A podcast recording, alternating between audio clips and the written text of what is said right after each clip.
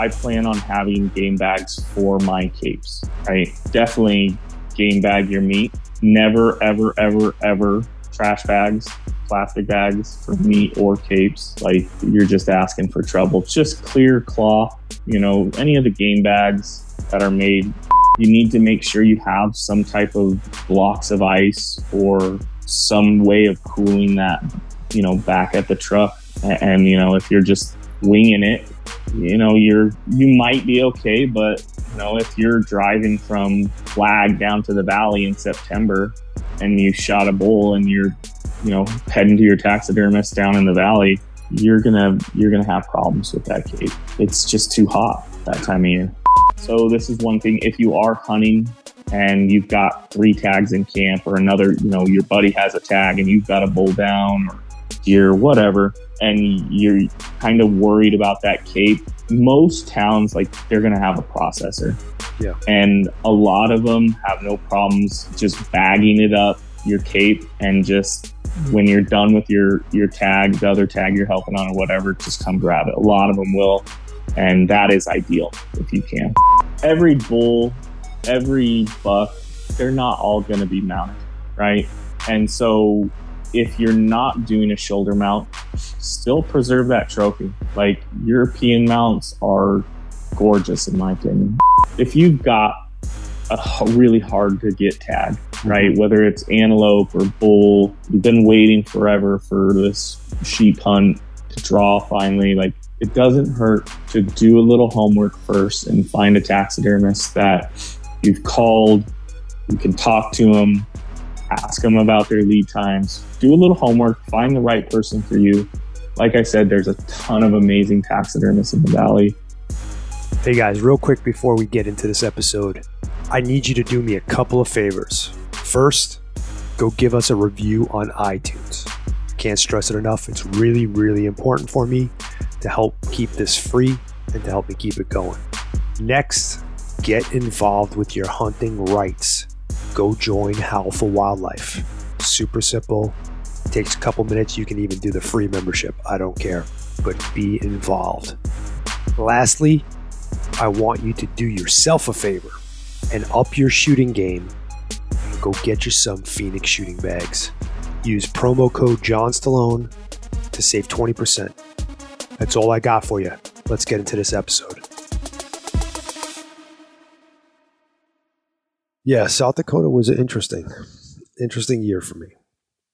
Yeah. Yeah. So basically, when when I go hunting there, I have I have my lease, okay, and across. I, I guess I got to kind of paint the picture for you. The majority of the land that I operate is Cedar Breaks, and it's a uh, cattle ranching, um, you know, organization over there. Basically, it's a my my my uh, my landowner is a rancher, and Yeah. so the Cedar Breaks are in this. Probably was more of a river at one point, but it's it's a creek now, and it's about a 400 foot change in elevation from the top to the bottom where the creek is at, Yeah. And uh, it, and it and it dumps off into the Cheyenne River breaks. I apologize, mate. I'm, I got a new puppy, and he's just being Oh, a friggin' pain in my no. ass today. no worries. whining like crazy. He's not not taken to the crate training very well. Anyway, so up on top on the flats, it's just like agriculture. It's all farmlands, Yeah. and then these breaks. And typically, my portion of the ranch, you know, that what I have up top, you know, we'll have corn or we'll have something there. You know, there'll be a destination of some sort, destination food food source of some sort. And then my neighbor to the left will have something, and the neighbor but that's directly behind us, that's just, you know, they'll have something. And then the neighbor to the right, he actually is an outfitter, and that's all he does is runs guided hunts out of his lodge. Nice. So, yeah, and then then on the right side of him is me again. So he's sandwiched between a plot of land that I have, plot of land that I have access to lease from time to time, depending how many people we take. Basically, so what happened? I had a lot of things working against me. It was a full moon, which typically, when it's that cold, it doesn't really affect them that much, but it does affect them a little bit. On a full moon, and I had zero agriculture on any of the land that I have access to hunt. Zero. Oh, so, so it's not even drawing them in. So basically, all I had was my breaks, which were the breaks are a great bedding area. It's I have probably the best bedding out of out of all the neighbors, even across the way. So everybody across the way had had agriculture. The the outfitter to my right had a, had corn and he had winter wheat and whatever. So like so he, everybody had destination food and all these bigger bucks that we were seeing and whatever was you know we'd catch them coming off of the neighbors and into our place like it wasn't like you know they weren't on us 100% of the time which was really difficult. That's tough. Yeah the first couple of days the weather was was fairly good. We had some high winds but high winds is always kind of a thing in south dakota. Yeah. Um, and then it went from you know high winds and you know blue sky, you know bluebird skies and whatever, and uh, to absolute just terrible, like foggy, rainy. Like we had uh, the second day that was like a super foggy. It was like this icy, like icy mist so the, it, it was kind of like raining, like misty, but it was way too cold for rain. And the second it would hit something, it would turn to ice. Lovely. It was crazy because like the clouds must have been warmer, like had warm, moist air in them, and they were just precipitating, you know, the, this like I don't know, like a dense mist, and but it was so cold out that it immediately turned to to, ice. So every like yeah. my bag had a you know my backpack had a layer of ice on it. Like if you moved it, it went like like it crunched and cracked, and it was you know I was soaking wet and cold and miserable. Um, it's the yeah. one thing you can't ever predict, or you just got to deal with it. Is the weather. We had uh, we had really high wind down south on the October rifle cruise hunt. It's just you got to deal with it, you know. Yeah, yeah, for sure. I, I had my opportunities, so I can't complain. And the opportunities that I blew them, I blew them. Yeah, it wasn't. It had, I had nobody else to blame but me. um, um, you guys do any gun hunts, or is it just all archery? Um, I can do rifle hunters on there, but the uh, God, this dog is driving me insane. Um, I can do rifle hunters, but it's a draw. So yeah, you know, typically archery is just an over the counter. Kinda. So it's first come, first serve. You have to apply an application, but pretty much you're going to get a tag. So yeah, I've never had Dang. anybody not get a tag. Well, I'll have to uh, plan something, come out and hunt with you. I'd love to get out there. Yeah, it's a great, great place, man. Really is. Uh, I'm typically booked out a couple years. Yeah. Um, well, I better I better get something going. so what are we are we looking 2025 or 2026? How can a guy like me uh, 2025 is open right now, yeah. All right. Well, I got somebody in line for 23 and I think well 2023 for sure. 24 I don't know, that can I don't think I got money or deposit for that one yet, so nice. that, that could change. Cool. Yeah. Right on. Anyway, so um, yeah, I'm, I'm talking with uh, well, Josh. Well, I don't even know what your last name is, Brian. Uh, Todd.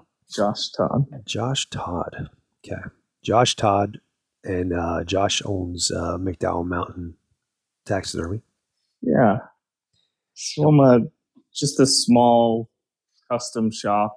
Um, you know, I just take in so much work each year and it's it's not my primary business. This is a more of a passion and a hobby for me. Mm-hmm. So I only take in so much every year and just lets me kind of take my time and do what I want to do. Like I'm kind of selective of what I take in.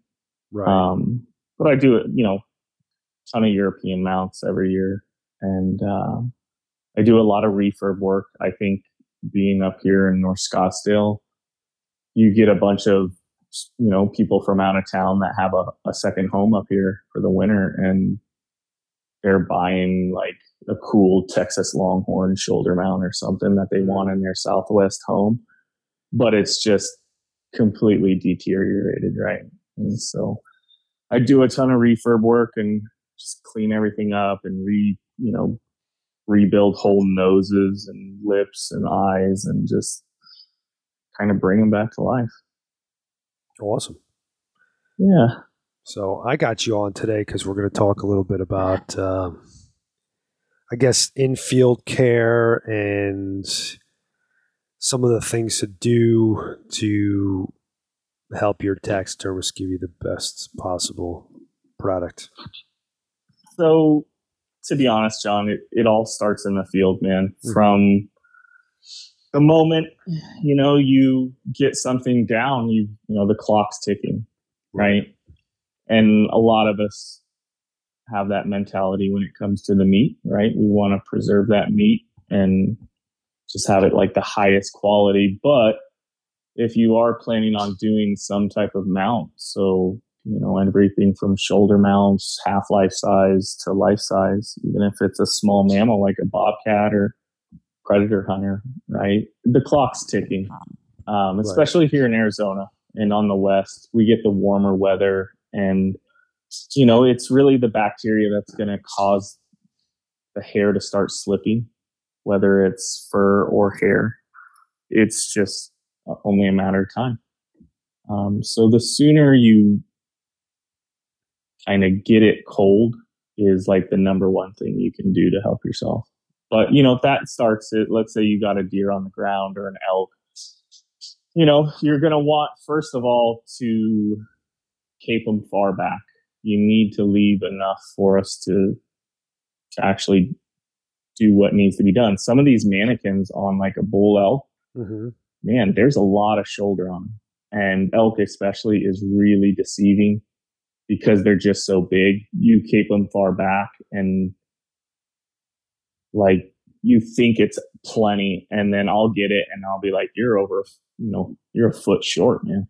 So And, what- like- what's far back for me? Like I've always taken the body halfway, Yep. Halfway. zipped it around, and and Totally. put peeled Half. Totally. As a rule of thumb, like halfway and you're going to be just fine. But like you take a bull elk halfway back for his cape and then look at it on the ground and you're like, holy cow, that's a lot.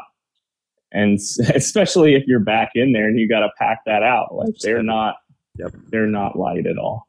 Um, but there's so many cool different mannequins that are out there for your taxidermist to use and a lot of taxidermists are making custom alterations like the sky's the limit in terms of what we can create or like what someone wants to do like if one mannequin just doesn't have that perfect look that you're looking for like we're just gonna for me at least and i know a lot of others you tell us what you're wanting and we'll make it a reality Right. um, but like on those bull elk, like I'm saying, like the amount of different mannequins that are out there, there's really cool like pedestal mounts or wall pedestal style. And you just need more shoulder for that type of stuff. You Mhm. just need more cape. And so just giving us extra is never going to hurt us. We'll trim it back as necessary. right. But More, if we have to totally- better than not enough. Oh, totally. Yeah. If we have to like totally alter the mannequin to reduce the length of the neck or something or in the shoulder just to make it work, like it's not going to look right. It's going to cost a little more. Like just take it, pack that extra weight out. It'll be worth it. right. Right. Yeah. So let, let's let's take it. Let's take a. Uh, all right, since we're talking about elk, let's and that's a good time of year where you're going to kind of be racing the clock if you're hunting archery elk. You Totally. still get Yeah. hot. So let's let's take it from. All right, I shot the bull. I located it. What what do I do from here? You just give me play by play, step by step, even if it even if it sounds yeah. like it might be uh, you know common knowledge or whatever. Yeah, no worries. So you've got your bull down. Um, obviously, you know, tag it, high fives with your buddy, take your pictures, take your time to do that because there's plenty of time to capture that moment, right? Right. You, um, only get, you only get that chance once. You're only you put yep. so much time in scouting and driving back and forth and like capture that moment because you'll be sorry if you just rushed it. There's plenty of time. You're not going to slip the, the cape because you took an extra 10 minutes to really clear the brush out from underneath the animal, tuck those legs up underneath, you know, tuck, put the tongue back in, like take yeah. the time because it it's worth it. But once you've done that, you've got your pictures done and you guys are ready to get to work halfway back on the animal. It doesn't matter if it's a bighorn sheep, like it, and this is assuming you're going to do a shoulder mount, right? Mm-hmm. So take it halfway back and basically I start there and I, you know, the sharpest knife. I use a number 22 scalpel now. I just buy the replacement blades and, you know, by the hundreds. But that's what I carry in my pack with my little handle. Uh, it's just five of those, you know, foil wrapped blades. And then I also, I've got a little beefier outdoor edge with some replacement blades. But yeah, halfway back, I slip my blade right underneath that that hide, and I'm gonna use that spine as my line, basically my guide. And you're gonna run it straight up the back of that spine all the way until you get pretty much to the back of the neck. Mm-hmm. And you'll know there's like a crease at the back of the neck. It doesn't matter what it is, if it's an antelope or a deer or an elk you know where the head, like you can even move the head up and down and it'll articulate and it'll show you that crease. And that's pretty much about where you want to stop. And from there, uh, you'll be able to, you know, you've got a left and a right flap pretty much opened up. And you're just going to start working that flap and really grab onto it and pull away from you while you're guiding that knife to kind of cape it out. And on the front, I prefer, you know, all my stuff or my buddies when we're hunting together. I just take a blade and I go at the kneecap on the mm-hmm. front quarters and I just tube them right there. I just run my blade around that kneecap and find that joint. And basically now you're just pulling away your left and your right flap of each front shoulder. And if you're doing the gutless method, like this is so easy because you're just starting and you're basically completely exposing that front quarter 1st right? Mm-hmm. And then just you'll get to the front shoulder. And because you made that cut around the front knee, you just pull up on that shank and just pull. And it, you know, you may need to kind of slip your knife around and kind of work that around the shanks there, but um, you'll just basically pull that whole front quarter at the leg out uh, and you'll want to kneecap it after you make that cut around the hide. Just go ahead and take that, that leg off. And then you can pull that leg right up through that front sock pretty much is what you did. Um, and that allows you to tube it. Uh, a lot of guys also cut up the back side of the leg and that's, that's perfectly fine too. But there's some of these mannequins that have a little bit of leg, right? right Built into the shoulder and this looks awesome. And if we have to sew that on the backside of that leg, uh, it's not the end of the world, but it's just just as easy to tube it, in my opinion. Like it's pretty fast. But once you've got that front quarter kind of exposed and the hide's now kind of t- you know attached to the neck in the brisket area, you've got that front quarter. I just take that front right off. You know, it's got that shoulder blade and it just pops right off, right into a game bag, and then. Um, kind of start working the neck a little more and take your time here because, you know, we can fix anything, but the less we have to fix, you know, the faster we get your mouth done. Right. And um, just less work. We're not miracle workers, but we can fix a ton of stuff. Um, but the less we have to, just the better end product. Um, so you just work that that front until you kind of get to a stopping point, right? If you're doing the gutless method, you're at a stopping point by the time you get towards the bottom of the neck and kind of that bottom of the brisket. And, you know, finish taking actually, so you, you started up at your spine, right? And you worked all the way up. Mm-hmm. You'll want where you started. Now imagine an imaginary circle all the way around the torso of that animal from where you started. Okay. Right. Mm-hmm. And that circle, you you basically need to make that cut. And so where I started, then I kind of turned 90 degrees and I basically just worked towards the ground, making that circle towards the belly pretty much. And then I stopped because it's laying on its side. Right.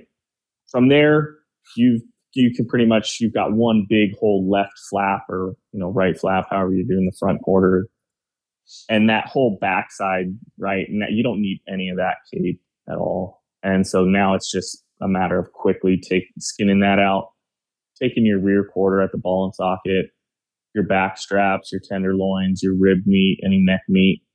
Um, just kind of clean it up real good of any of that scrap meat and your main quarters. Now it's time to flip them. And so I just take all the work I had done for that front quarter to really cleanly skin it out on the front. Mm-hmm.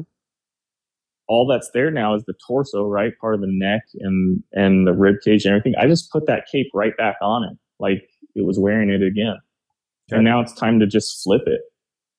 And then you're just going to repeat the same process. So you'll be able to continue now on the other direction 90 degrees where you started your incision down the spine and just continue that cut down towards the ground and you'll meet with your other one at the belly.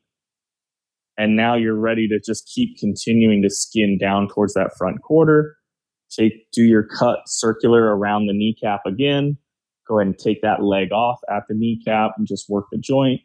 Tube that front quarter out again at the leg, just like you've done on the other side and then continue to work down towards the neck. And now pretty much you've got the neck fully exposed towards the base of the skull. Mm-hmm. And a lot of times, you know, there's a bunch of different ways you can take that head off and kind of detach it from the vertebrae. My preferred is once I've got pretty much the cape fully exposed in the neck, like the pretty much the jugular, right where that crease is, you know, where the head articulates and you can see it move. Like you can move the head. Right. I like to flip that head upside down so the antlers are now poking in the ground and that jugular is, you know, exposed to the sky. And I cut through that and hit the last vertebrae right there as it enters the back of the, the spinal column there into the brain, back of the brain.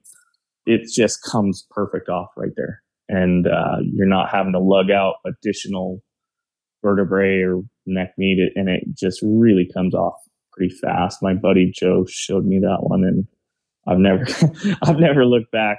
But so now you have the head, right? Mm-hmm. And you've got your cape, and it's been really well taken care of, and it's just not a ton of dirt because you literally just did one side at a time, right? You've got all your meat game bagged up.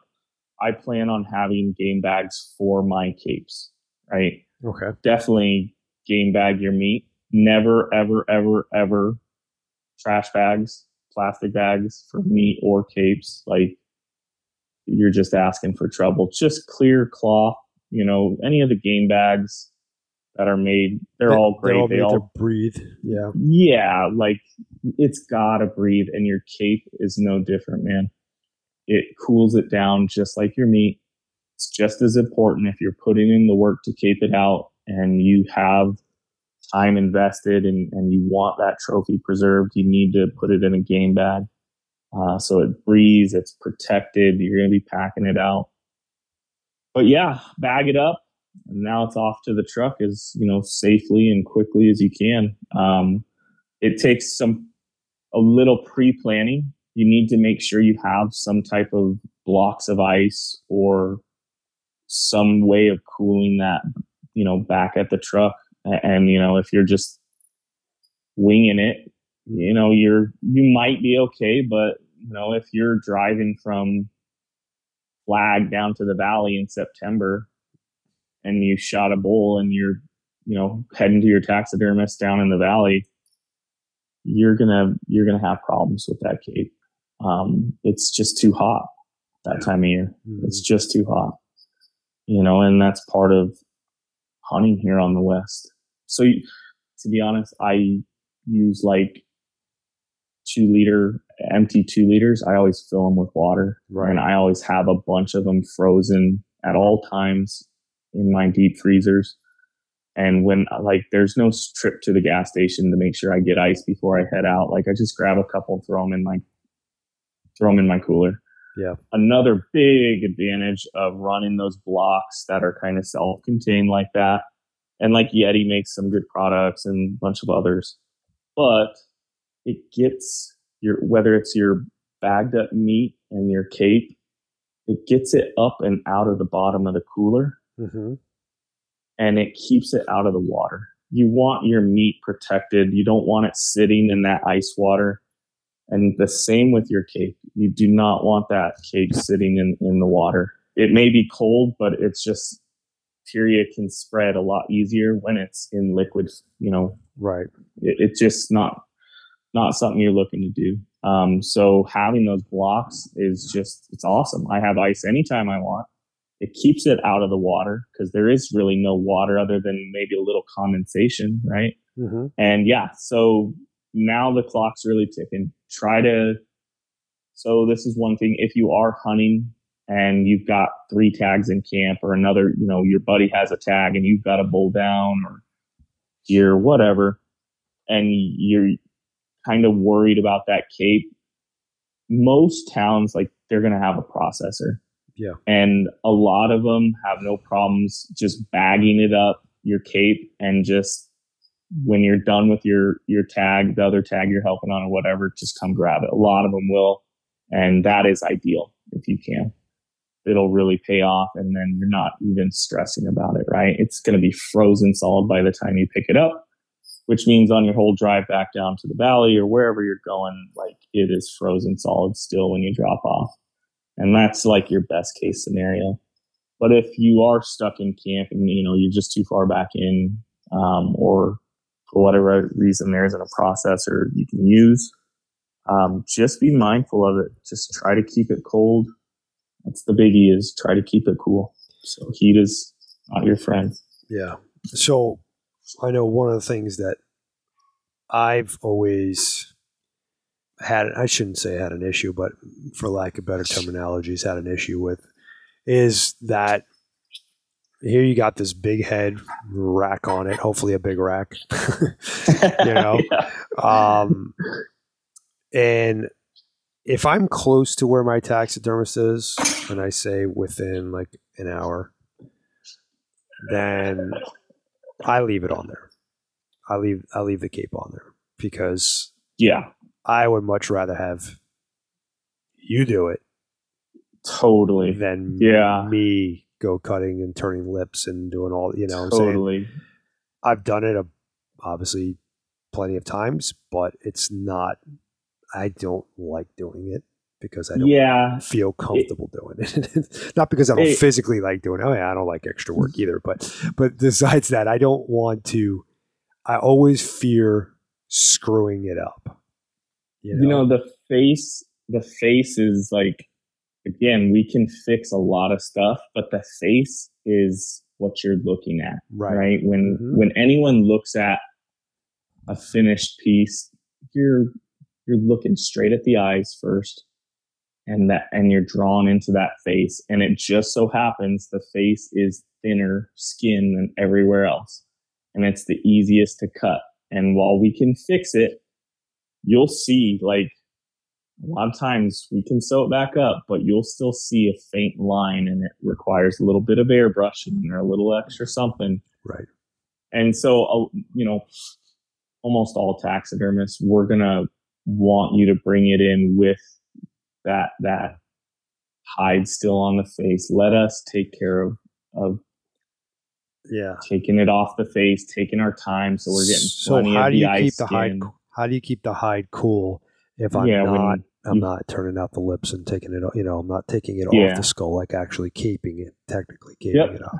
I mean, at that point, you're you're just gonna have to get creative because if it's a bull, Mhm. right, or a you know big mule deer, you know, you've got this big set of rack that, you know, ton of antlers sticking out your cooler and you just got to do the best you can. Just keep it out of the water, keep it cool. Uh, a lot of times I have, you know, those like packing blankets Mm-hmm. for like moving. Yep. I always have one of those in my truck no matter what. And a lot of times I'll just set that on top and kind of pack it in the cooler on top of the cape and just you leave the cooler open. Gotcha. That packing blanket will help really insulate stuff. Yeah, and that definitely helps. But I mean, if you're serious about, you know, first of all, if you're wanting to mount a bull, it's a good one. You may have to go out of your way to to really take care of it. Um, you're already, you know, ton of time invested on the hunt. It's a once, you know, a lot of times nowadays with how long it takes to draw some of these premium tags, it's might be a once or twice in a lifetime tag, right? Mhm. And so, you know, if you've got some money invested into the taxidermist, you know, um, shoulder mount on a bull elk's going to be like 1800 bucks. So you're already invested enough. If you need to drive into town to try to find a processor or something, just enjoy the rest of your hunt. Help your buddy if there's multiple tags in camp. Spend a half a day driving to the nearest processor if you can. That's going to be your best bet because of how much you've already got invested into this. Mm-hmm. If it's a if it's like October and it's a Coues year, a lot of us we're all running coolers that are pretty deep enough, right? Mhm. It- even a big hundred inch plus Coues deer a lot of times can fit in the cooler. Um, so just key is keeping it out of the water at that point. But then you know get it to your taxidermist. Um, every bull, every buck, they're not all going to be mounted, right? And so if you're not doing a shoulder mount, still preserve that trophy. Like European mounts are gorgeous in my opinion. I think the contrast between the color of the the antlers or you know the rack and that that real starchy white look of a, a nice European mount, they just look beautiful. I agree. Um, and uh, you know, surprisingly, my wife actually likes them a lot more than uh, shoulder mounts, and I think that's not uncommon, to be honest. Uh, My wife's the same. Yep, Absolutely. it's just it's got a cool style to them, and I think they're beautiful. And so, a couple tips on trying to get the best end result for your European mount, which kind of seems like, well, what's the difference? Leave that hide on. So everything we talked about still applies when you're in the field. Take it right at the spinal column, but luckily for this, if you're not doing a shoulder mount, you don't need any of that cape. So just keep the hide on the head, but just cut it off at the neck, right? hmm You want to leave that hide on the head and stick it right in your cooler till you come home. If you can drop off at your taxidermist uh, right away for Euro mount, like you should, we'll take it from there. But feel free, like if it's going to be a couple days, just you're coming home late Friday night and you can't get to your taxidermist till Monday, stick that head in, you know, then you can put it in a plastic bag, you know, with the hide on, put it in your deep freezer if you can. Mm-hmm. If you don't have a deep freezer, it's fine. Just keep it cold and it'll be perfectly fine. Even in August, in your garage, if there's ice in your cooler and it's cold, keep it in a bag with that, you know, your game bag in your cooler's fine. With the hide on is the key. You're going to get just the best end result and end product when you leave that hide on. Mhm. And when we can remove it when we're ready to actually process it. And there's a ton of different methods. Well, not a ton, but there's some tried and true methods that we use for doing European mounts. And um, a lot of guys boil. Uh, that's actually what I do. Is my preferred method. Um, I know a couple different shops that prefer to macerate Okay. um, which you know maceration gives you just really beautiful end results. I think it actually works better for like bear, cats, pigs when you macerate, and then when you start to whiten, I think it just whitens a lot faster and holds its white in terms of like if they're not whitened correctly, um, you'll get some yellowing in the bone as it kind of gets warmer and you know a month or two later and so it's a lot of work to actually you know javelina russian boars cats so like lions and bobcats Mm-hmm. um, bears. They just they're oily. They, they're greasy and it stays in that bone. So the maceration process it, i don't know what it does like that anaerobic bacteria or something in the water. I think it just it helps with it. And it's just less time to try to whiten it um, so there's that technique. And then uh, of course everyone's heard about using dermestid beetles which i would love to do but probably wouldn't be married anymore. My Yep. my wife's not going to tolerate a, a bug colony. And you know they're a lot of work. You got to keep them alive. You got to keep it at the right temperature. You got to feed them scraps or whatever to keep them moving Yep. during the off season. Like for me boiling is fast. I can take it in check it in get it processed boiled up and get it whitening. And you know a lot of times i'm looking at like a two week turnaround and i know a lot of others in the valley are as well. Uh, so it's faster. Yep. some disadvantages is you know you're boiling and it can be just like with maceration not really a problem with beetles but you know especially when you're boiling you can damage the bone. And especially when you're whitening you can kind of etch the bone and it gets almost like a etched flaky look to it. Um, so it's kind of an art uh, but you know boiling here's the disadvantages is it's super expensive right? You have propane tanks and just pots that you're using and I particularly I use Dawn dish soap when I on my initial boil, Mhm. um, and I I use uh like a I purchase for whitening I use a straight twenty five percent a true twenty five percent hydrogen peroxide. Okay. and it like you need to be a business to buy this from chemical supply companies. Like it's no joke. You need to wear a wet respirator safety glasses rubber gloves sleeves um, and i dilute that 50% but i also then do a cold soak when i whiten. So i you know i blast it off after my first initial boil um, and then uh, pretty much you're removing any organic material. And then I do a cold soak in this super strong mix, and I just kind of watch it, and then I hit it one more time with the pressure washer uh, after it's soaked in that strong mix, and they come, and then it sits in the sun, and the sun just really intensifies that whitening.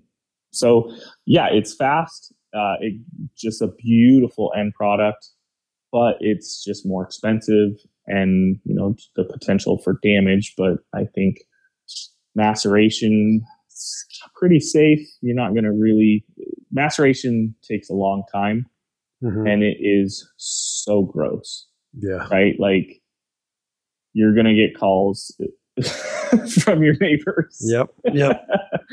and it, coincidentally enough, um, you know, you'd think, oh, I'll just submerge it in the five gallon bucket of water, put a lid on it, and then like three months later, no, like it actually process works faster the more frequently you change the water for whatever reason. I'm no scientist, but you know, every two, three days during the warm weather, changing that water is ideal and it's just way faster Right. but it is so gross. It is probably the worst smell I've ever smelled.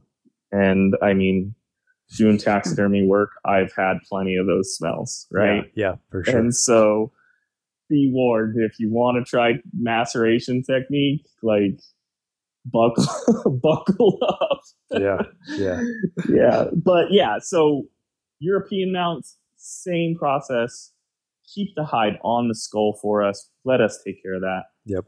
And keep it cool till you can get it to us. And uh, yeah, that's pretty much it in terms of trying to field prep for European mounts. Um, Nice. Ton of great great small businesses and even the larger ones in the valley that just do really beautiful euro. Uh, and that applies to shoulder mounts, life size work. Like there's a ton of great options in the valley. I think we're really blessed here in the valley and in the west to have just some of the most amazing taxidermists here. So, um, awesome. yeah. So, a couple things. One, have you ever have you ever looked at White Bone Creations?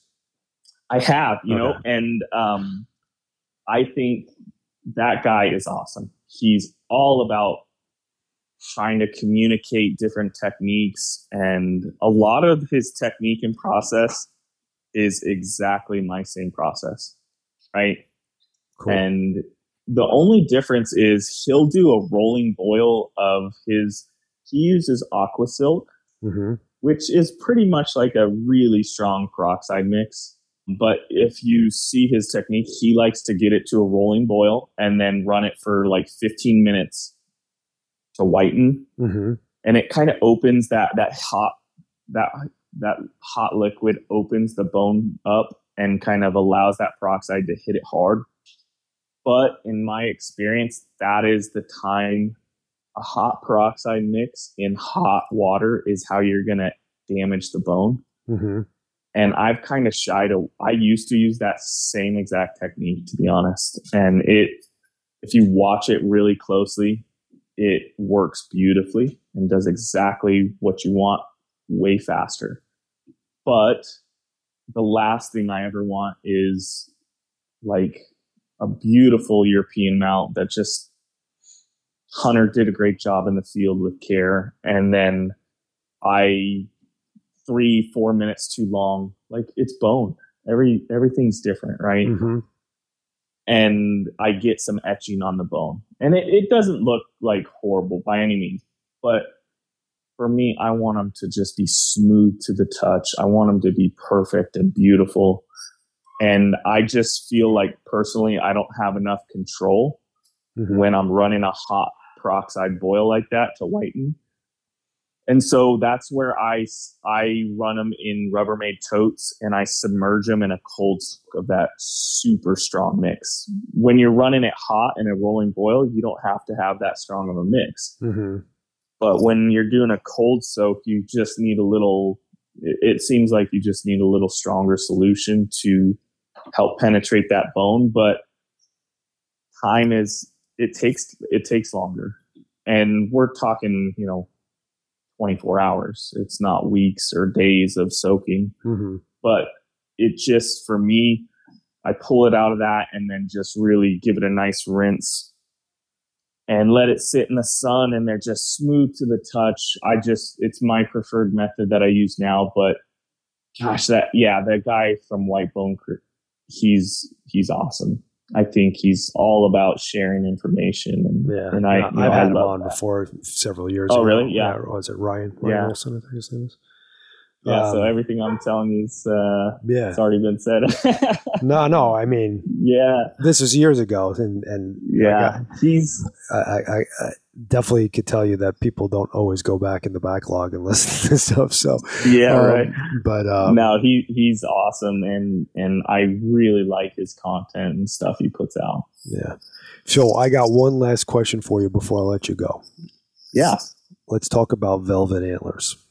Oh. I shoot a I shoot a big muley oh. in velvet. What what am I doing? Yeah. Okay. So okay, here's my personal opinion. Mm-hmm.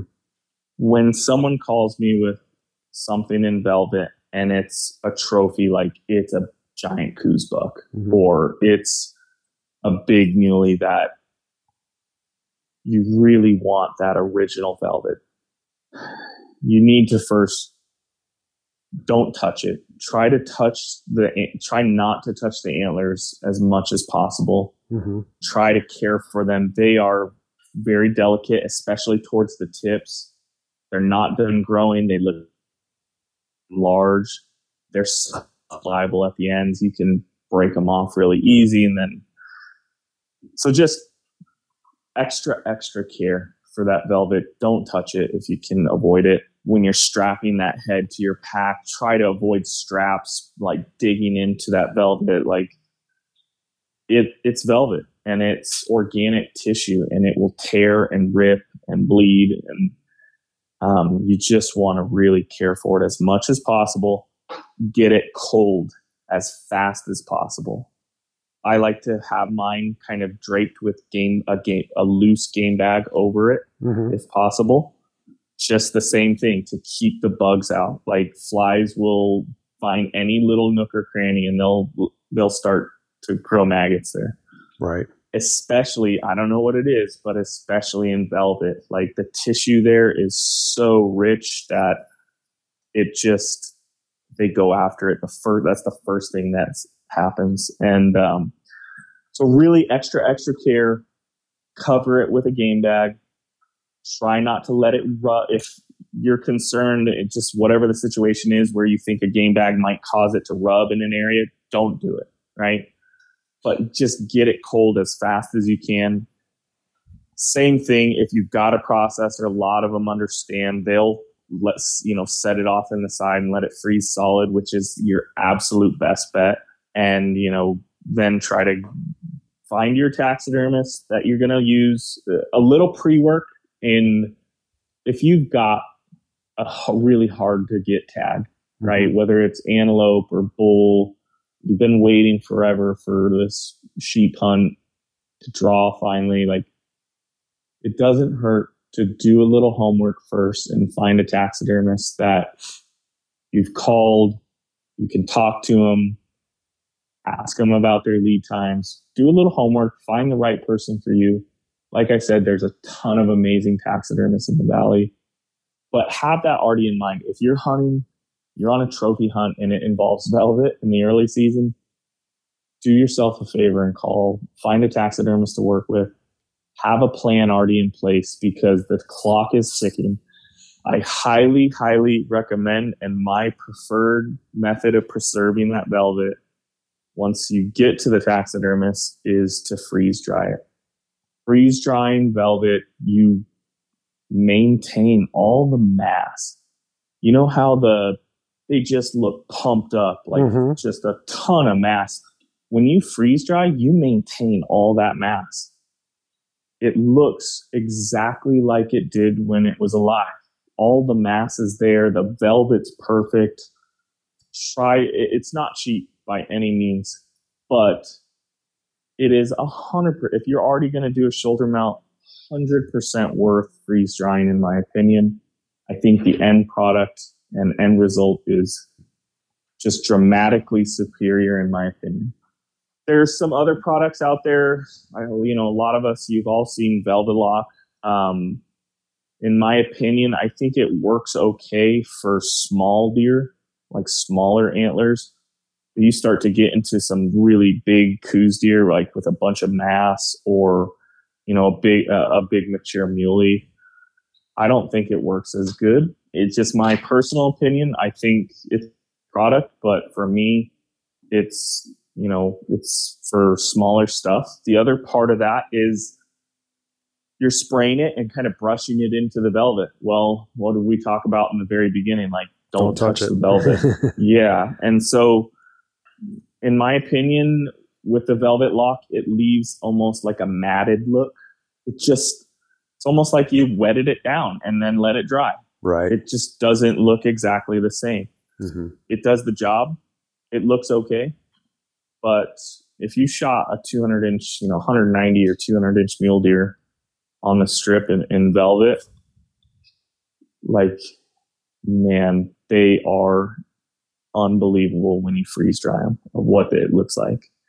So yeah, if you're using Velvelock or you the taxidermist can inject, um, there's specific products out there for injecting, and we kind of yeah, I was going to ask you Yeah. about that. I've been told, you know, keep a syringe of whatever formaldehyde or you know one of these.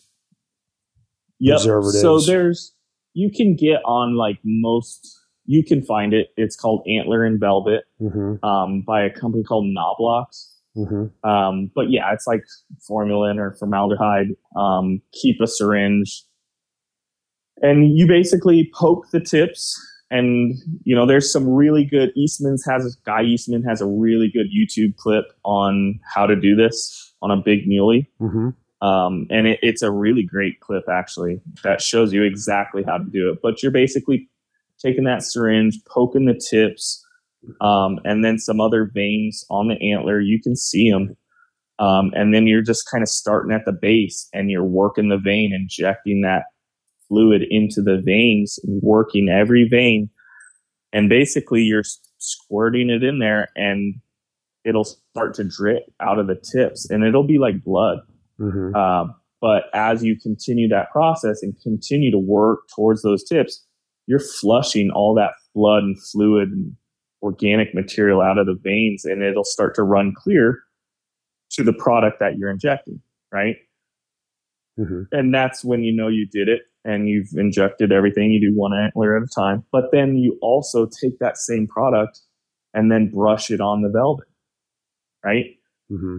And then let it dry. And just, in my opinion, it just doesn't look right. And you can fluff it up, try to look, make it look, but then again, now you're touching that velvet again.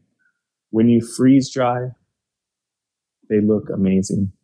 Just absolutely incredible. Yeah. So, So it's just a matter Um, of being able to get, you know, most of the time when you're shooting a velvet buck, maybe not here in Arizona, but from going to Utah or something like that, we're talking about a, you know, a backcountry buck or a high country buck. yeah, And, you know, you just, you're basically, you've got to got to deal with the hand you're dealt. mm-hmm. Right.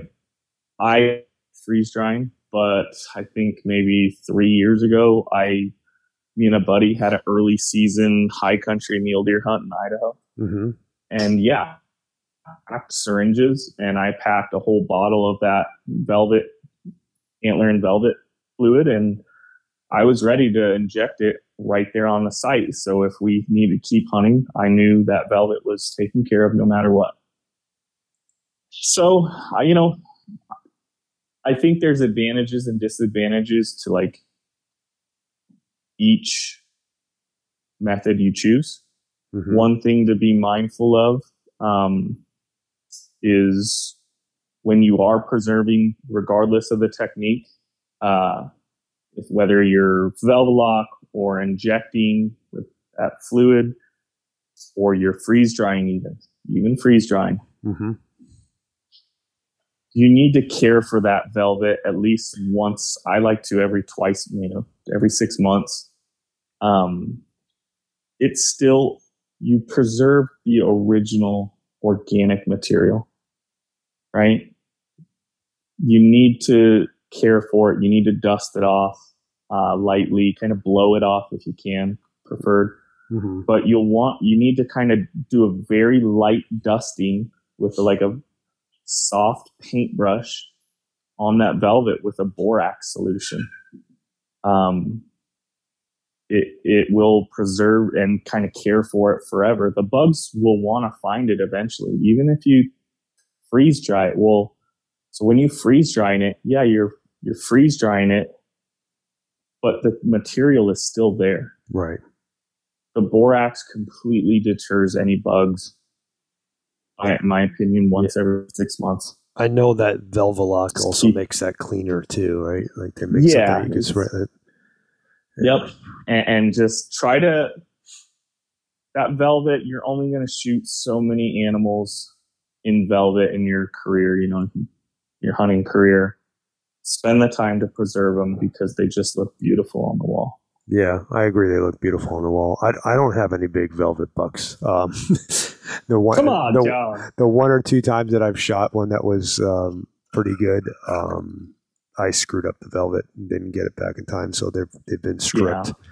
So um, I, ha- I do have one that's you know he's not a real big buck, but he was a cool buck, and um, I had the flocking on there, and I fucking Mhm. hate it. I hate the way it looks. Yeah.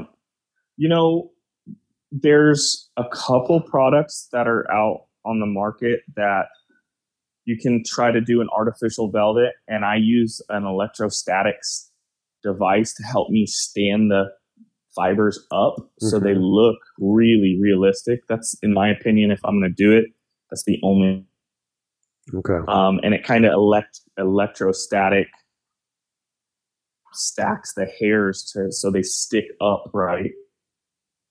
Gotcha.